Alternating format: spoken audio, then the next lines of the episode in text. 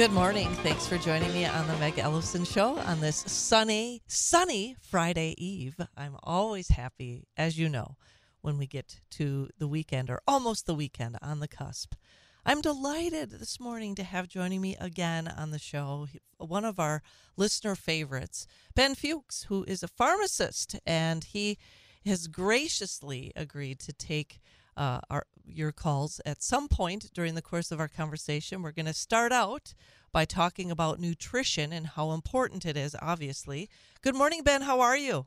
Good morning, Meg. Great to talk to you again. Well, thanks for joining me again. And as I said, our listeners are always excited to have you uh, on the on the show and, and to tune in or to have the opportunity to ask a question. You know, we were chatting off air and wanted to talk about nutrition because I mean I I, I tried very uh, hard to once the as I call it the shamdemic of 2020 came about I assessed my eating habits and my you know my lifestyle and, and made some changes without having to have the government tell me to do it Good but you.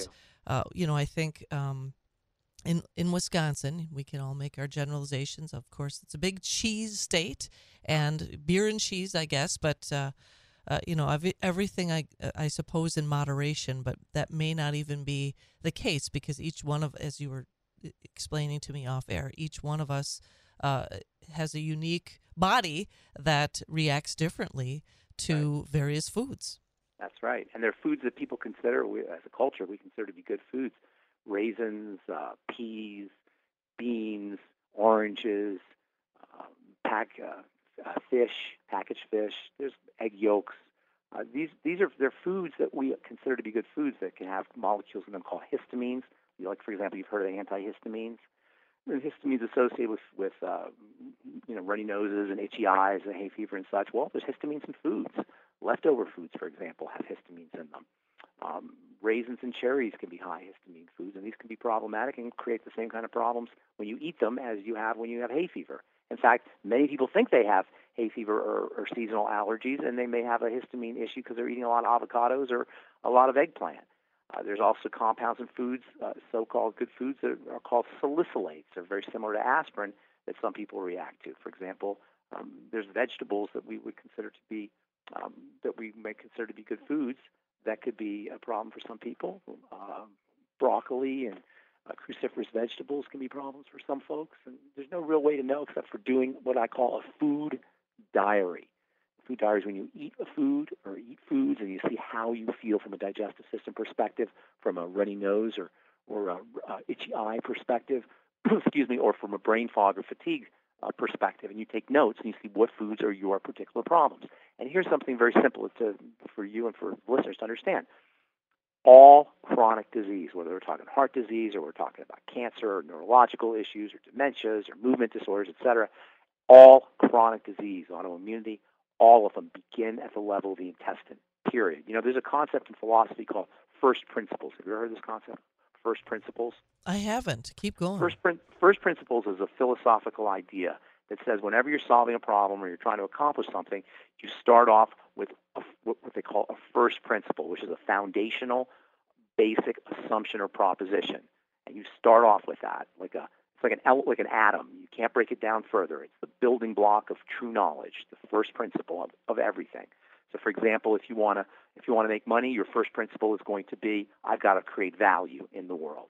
If you want to be healthy, your first principle is going to be I've got to exercise. These are things that you don't break, can't break down. This first, your first assumption or first basic principle, and everything builds on top of that. And this is a philosophical concept and a scientific concept. Scientists always start with a first principle and then work upwards. Well, when it comes to chronic disease, all of it, and by chronic I mean a disease that does not that, that where you don't recover. Most most illnesses in the body are uh, the body handles and recovers. You get a cold, you you heal and that's a classic example of how the body can recover. But me- most of our health challenges in this country are degenerative in nature. That means they get worse. Instead of recovering, we get worse. Think about all the health problems we have in this country, from diabetes to to autoimmunity to cancer to heart disease, et cetera. These are degenerative conditions where the body does not recover. And this is the first principle when you're dealing with a degenerative condition. It always begins at the level of the digestive system, specifically the intestine, the small intestine. And that's the first principle. Don't care what your health challenge is. If you can work on on the small intestine, And of course, that means food because nothing gets into the small intestine that you didn't eat, unless you're injecting things. By the way, if you inject things uh, into your skin uh, through your skin, you can get stuff into your blood, uh, uh, bypassing the intestine. But for most people, it's going to be inte- uh, everything gets into the blood through the intestine. So we have a saying on my radio program, and when I do my presentations: all disease is cell disease, and all cell disease begins with dirty blood, and all dirty blood starts off, unless you're an IV drug user, starts off at the level of the intestine, which means food need, needs to be respected. We can, if we want to be maximally healthy, and and not everybody does, by the way, Mag. You know, some people just want to enjoy their life and and you know indulge their bodies and not necessarily be maximally healthy. But if you want to be maximally healthy, food has to be regarded with great respect, like a drug.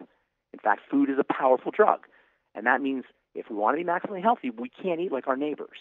We can't enjoy foods like the standard American diet. You know, lions don't eat because they're depressed. Animals in the wild don't eat because they like the taste of something. They eat because they need to eat, and they stop eating when they when they stop needing to eat.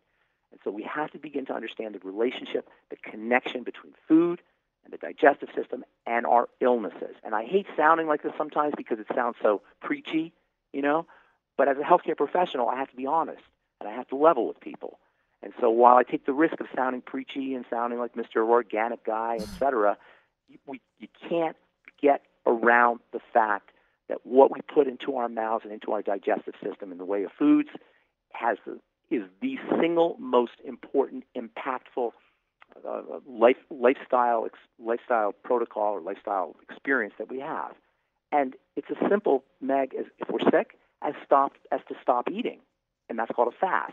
And for most people, they'll notice if they have a chronic health challenge, especially if they're dealing with chronic pain or chronic inflammation, that they feel better when they stop eating. And you're in the heartland there in, in Wisconsin, and I love my friends in Wisconsin, but the foods that people eat in Wisconsin are horrific. You know, the the, the dairy and the cheese and the milk, and, and while it's important Fish to have a little, and the fried foods, absolutely. And I don't, I really don't like to beat people up or to be preachy about these things, but as a healthcare professional, I watch people suffer, and I get the letters, and I hear the phone calls, and I see the people in person, and the pain and the suffering and the agony and the, the psychological distress that are associated with degener- degenerative illness are so heartbreaking. And this heartbreak is compounded by the fact that it's so easy to turn around. And forget the supplements, which are very important. Just simply by changing the way we eat and by eating less food. You know, make a fist in front of you there. Are you making a fist? I in front of am. That's how big your stomach is. How many? How much food do you think it takes to fill that fist up? Well, Not much. right. If Right? it's that size. That's your stomach, Unbelievable. isn't that? And I mean, because think about our plates. think about your plate. Exactly. I was about to say that. Think about what we put on our plate. You know, you can be happy and satisfied with one or two bites of something. And all we really need is a thousand to twelve hundred calories a day, and most of us are getting triple that. And it adds up. And again, I don't mean to sound preachy. I say preach it on, brother. no, I hate doing that, you know. But as a healthcare professional, I see the suffering, and it breaks my heart to see people suffering. And once you have a chronic disease, uh, you know, it's really it's not too late, but it's you. The body has been bombarded with toxicity for a long time. You know, we have a. You were talking about the shamdemic, right? I- I love that term, by the way. There's a condition called long COVID. Have you heard of that? I have, yes. All right. I get, I'm guaranteeing you right now, anybody who has long COVID is dealing with intestinal, uh, with blood toxicity from the intestine. You have you heard of chronic Lyme disease? I have, yes. Same thing, same thing. And unfortunately, I love my doctor friends. I have a lot of physician friends. They're not equipped to handle lifestyle issues, nor are they trained. They're not trained to do that. Doctors and the medical folks, and I love them. I'm not ripping on them at all. They're trained to help us to keep us surviving, not to keep us thriving. Jeez. So you that can't go to a doctor to have these things addressed. That's not their skill set. You know, they're beautiful people. It's not about ripping on the medical folks because they're beautiful people. I have a lot of friends they, who are doctors and physicians, and they want to help people, and they're good folks. But you know what, Meg? If you have a carpenter, and he's the best carpenter in the world, and he makes the best cabinets ever, and you go to him and say, "Hey, hey, Mr. Carpenter, my transmission in my car is messed up. I want you to fix it." He's going to take a hammer and nail, and he's going to destroy your engine, and he's going to destroy your transmission because that's not his skill. He's a carpenter. So if you go to a carpenter to ask him to fix your car, he's going to ruin your car. If you go to a doctor and ask him to fix your lifestyle chronic degen- lifestyle-based chronic degenerative disease, he's going to ruin your body. He's going to give you drugs. He's going to take organs out of your body. He's going to tell you it's genetic and there's nothing he can do about it because that's not their skill set. But it doesn't matter because we can do this ourselves Mm-hmm. through number one, watching your food. Number two, and correcting digestive issues. Number two, making sure you're on a good nutritional supplement program. And by the way, health from a physical perspective is the end result of spiritual, mental, and emotional aspects and dimensions as much as it is physical. So leveraging spirituality, mind power, and correct emotions are all part of the healing and the health process. And between all of this, spirituality, mind power, working on your emotional on your emotional stuff, your EQ, and getting on a good nutritional supplement program, understanding how your body works, being kind and loving to your body, we can leverage this beautiful, amazing biological system for 120 years. That's our lifespan. 100. Every animal has a lifespan. The human lifespan is 120 years, Meg. We're lucky to make it half that much, or three quarters of the way. We consider ourselves lucky. We're leaving health on the table. We're leaving longevity on the table. We're leaving joie de vivre, joy for life, on the table. And it breaks my heart to see my patients dealing with these situations, but it's so heartwarming to see people turn it around when they start to employ these concepts and these first principles. So, how does a person? Uh, you talked about a food journal, and um, and you know, I, I guess for me, I just started really paying. I don't do a food journal, and, and I probably and, and I will, but um, 2024 is the year to do it. Okay, but good deal. I, I guess what I'd like to ask is, so if the indeed there are foods that um, I don't, I'm trying to think of the right word that uh, provoke histamines in your body. or contain histamine. Okay, so is there a way to uh, is is there a way to uh, train your body not to react in that way? I mean, especially if they're healthy foods and you enjoy. I mean, because you mentioned cherries, and I, you know, I don't. cherries. I No, I didn't say. Now, by the way, I don't mean everybody's going to have a problem with Right. cherries or Oh, I strawberries get or watermelon, Yeah. right? So, but some people might. Mhm. Cauliflower, pickled vegetables, Right. fermented foods. Some people might have problems. Mhm. So here's what it takes, and this is the number one issue that we have when it comes to health. We don't understand our bodies. We don't have a, a grasp on how our bodies are functioning or even on what symptoms are. Sometimes I'll tell people, watch for your digestive symptoms, and they'll say, well, I don't have any digestive system symptoms. And I'll start talking to them, and they'll tell me they got heartburn or they got gas or they're constipated. They don't realize these are digestive symptoms. So the first thing is to understand our bodies. You know, you've heard of IQ, obviously, Mhm. intelligence, in, intelligence quotient, I think it is, right? Mhm. Have you heard of EQ? I have Okay, so that's emotional quotient, right? Mhm. Have you heard of PQ? have not. Well, because I made it up. But you, when I tell you what it is, you'll know what it is. It's physical, uh, our physical intelligence. It's understanding our bodies. We live in these bodies. It's almost like we're this, you know, Meg. If you think about this, this is kind of a weird thought, but this is really important. If you think about this, where are you? Where is where is Meg right now? If you are not your body, right? What is Meg? Meg is this unconscious energy, or I'm sorry, this conscious energy, this invisible energy. You could argue unconscious too sometimes. Ah, no, you're aware. You're listening to my words, and you're sitting in your chair, and you're in your environment. You're aware. There's a consciousness part of us, and physics is telling us this now too. By the way, there's a consciousness part of us that's invisible, that can't be touched, can't be hurt, and this consciousness resides in the body. The body is almost like our ride. It's our vehicle for this lifetime, and this body is so amazingly complex and so responsive and so intelligent and so loving and kind and so resilient and so forgiving. And so what we want to do is we want to understand how our bodies work, what our heart's doing, where our pancreas is, how our liver is responding to certain nutrients. We want to begin to to be curious about how our body's functioning. You know, when you love somebody, don't you want to know everything about them? You know, even if you love your dog or your cat, even if you don't have a, a spouse or a kid, you don't you want to know about them. You want to understand them. well, a friend too. You right? could say that. A friend, even. Right, Yes, yeah. exactly. Somebody you love. Mhm. Who's your friend? You want to know about them. What makes them tick? Where, what, how were they brought up? What makes them happy? What makes them sad? Well, we want to regard our bodies that way, Meg. Our bodies are our best friends.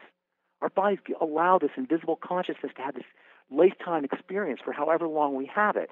So we want to begin to understand and be curious about this friend. Be kind to this friend. Be grateful for this friend. And part of it is understanding what to put inside the body and how our body's responding. So this is why a food diary is so important. And I guarantee you, Meg, when you start writing down everything you eat, you're going to be shocked by what you find out. You'll say, "Oh my God! Every time I have corn, I feel bloated," or every time I have uh, plums, I get gas, or every time I have beans, I have brain fog. I'm just giving you examples. Every time I have uh, pickled vegetables, I get a rash. These are things we want to know, and then you eliminate those foods. That move alone will have such a dramatic impact on your health for the rest of your life. You're going to begin to respect every morsel, and this is the way it should be, that you put into your mouth. And as I said earlier, something as simple as cessation of food for a day or even for, for 12 hours can go a long way towards number one, helping your body recover from the constant assault of toxicity, and number two, sensitizing yourself to where your problems are. Things go under the radar. So say you're, you're eating cheese every day. You won't notice if you have gas or bloating or constipation. But if you stop eating cheese and then start again, all of a sudden the symptoms will become more profound. Mm-hmm. They'll become more obvious. The contrast will be much more clear to you. And that's why laying off food for a day or two, in addition to the fact that you're giving your digestive system a food food holiday, a break, it's important because it will resensitize or sensitize you to the kind of symptoms you're having. So understanding our bodies and understanding how our bodies are responding to our lifestyle choices is the very first step in the healing process. And it's just a question of being kind and loving to your body.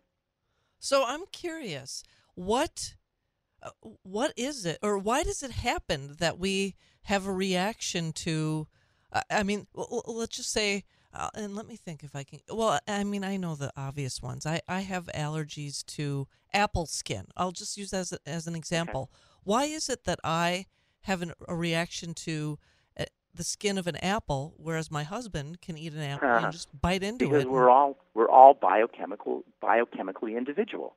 We have our own biochemistries. Now there are in, in terms of broad strokes, you know, we all have hearts and we all have livers and we all have stomachs and we all have intestines, etc. In terms of broad strokes, we're all the same. But when it comes to the, the biochemistry of the body, our genetics, our lifestyle experiences, our, uh, our, our past, our history, all of these are going to play a role in how we respond to specific foods. And that's why you can't go by lists. You know, they have these good food, bad food lists. They're not really that accurate for some people.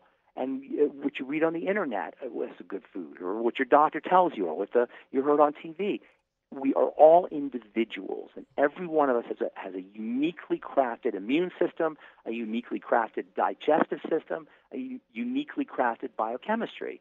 And viva la difference. This is a great thing. This is what makes the world such a beautiful place. We're all different on many levels, but we're all different in terms of how we respond to things. You know, some people you're you're enjoying this conversation presumably right now, but For there's sure. some people who are getting there's some people who are getting angry. There's some people who think that this guy Ben is crazy. You know, we're all different. We respond to things differently. So your husband can have apple skins and you can't. The the key point is to recognize that you cannot have apple skins. Mm-hmm. To recognize that you have a problem with corn. To recognize that you have problems, your own specific issues, and then to navigate around them. And that's really what life is about, Meg. Mm-hmm. You know, you don't get to be a great sea captain by sailing on calm seas, right? You get to be a great sea captain by handling challenges, by handling the waves and the and the shoals and the reef and learning to navigate. And that's what our lives are about. Our lives are about learning to navigate. And there's going to be holes, potholes everywhere. And there's going to be trap doors everywhere. And this is what makes life exciting and adventuresome. You know, it's, I don't forget who said it, but life said somebody said life is either a daring adventure or it's nothing at all. And that's what our lives are. They're daring adventures, and it takes a lot of bravery and a lot of courage just to be alive and just to stay alive and not to check out. And that's what makes a, that's what makes a life great, and that's what makes a human being great. And that's what we're here. I believe that's what we're, we're here to do. We're here to be great, and we're here to understand how life works in general and how our bodies work in specific. Okay, so gotta I, I can't let the Apple thing go yet, quite yet. Okay. but yeah. so I and and just this is based on reading, and who knows if it's even accurate or not. But uh, I, I I remember distinctly remember when I was a kid, my mom always used to cut the skin off the apples when I was little, and that was obviously to help me chew it. And I think she I I know she believed that she was uh, she was doing me a favor by uh, taking the skin off the apples. Well, uh, obviously, there came a time when I was an adult and made the decision for myself, or whatever, an older, whatever, teenager, whatever, and I ate apples with the skin on, and I got that allergic reaction. Do you think that I I maybe always possessed some sort of allergy to it, but I never developed an immunity to it? No, it could have been what.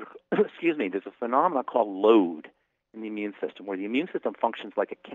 Uh, the immune system acts like a camel's back, and it turns out that your the immune system, that's your defense system, can handle a certain amount of load. But then one thing will get on top of the camel's back, and it will break the camel's back. So when you start to remove the load, from, say, dairy or, say, um, peanuts or beans or soy, it may be that you can handle apple when you start to remove the load. But if, you, if your immune system is loaded with lots of uh, antigens or al- uh, allergic chemicals, chemicals that induce allergies, that apple skin may be the last straw, as they say, straw that breaks the camel's back. And so, you, by removing the load, you can um, you can uh, allow the body to be to be able to handle other antigens. So it may be that you're just loading up the immune system. There are things, apple allergies are not that common, but they occur. And it might not be to the, you know, it could be to the skin or it could be to the, the, uh, and, and allergy, I'm using the term allergy loosely because mm-hmm. intolerances are not yep. the same as allergic reactions. I'm just using that term a little bit loosely, but there are things in apples that people can react to. Absolutely. So, again, you have to watch for your particular symptoms. And by the way, for parents, they've got to watch for their kids' particular symptoms, especially uh, babies and infants who are uh, notoriously ab- abused with formulas. Uh, the, the things that you buy in the supermarket when you, if you can't breastfeed, those things are absolutely horrific for children. And I understand that you know if you can't breastfeed, you got a problem. You, you know, there's an issue there, but make no mistake about it. You're setting your kid up for a, a lifetime of immune problems or worse by giving kids formulas. Oh, it just it's really interesting and, and so i'm going to set this up we got to take a, a, news break i'm hoping you can hold over because i really yeah. i, I want to just finish this topic um, when we come back. But then I would uh, want to open up the phone lines to calls because I know that people love to to ask questions and just really enjoy you being Absolutely. on the show. But I mean, and and I'll just tee this up and then you can answer it on the other side. But how do you get started? I mean, when obviously you do the food journal, but I mean, how do you figure out what to eat in the meantime. So great we'll, question. We'll, we'll, we'll start with that once we come back from this break. Pharmacist Ben Fuchs is joining me on the Meg Ellefson Show on WSAU. We shall return momentarily.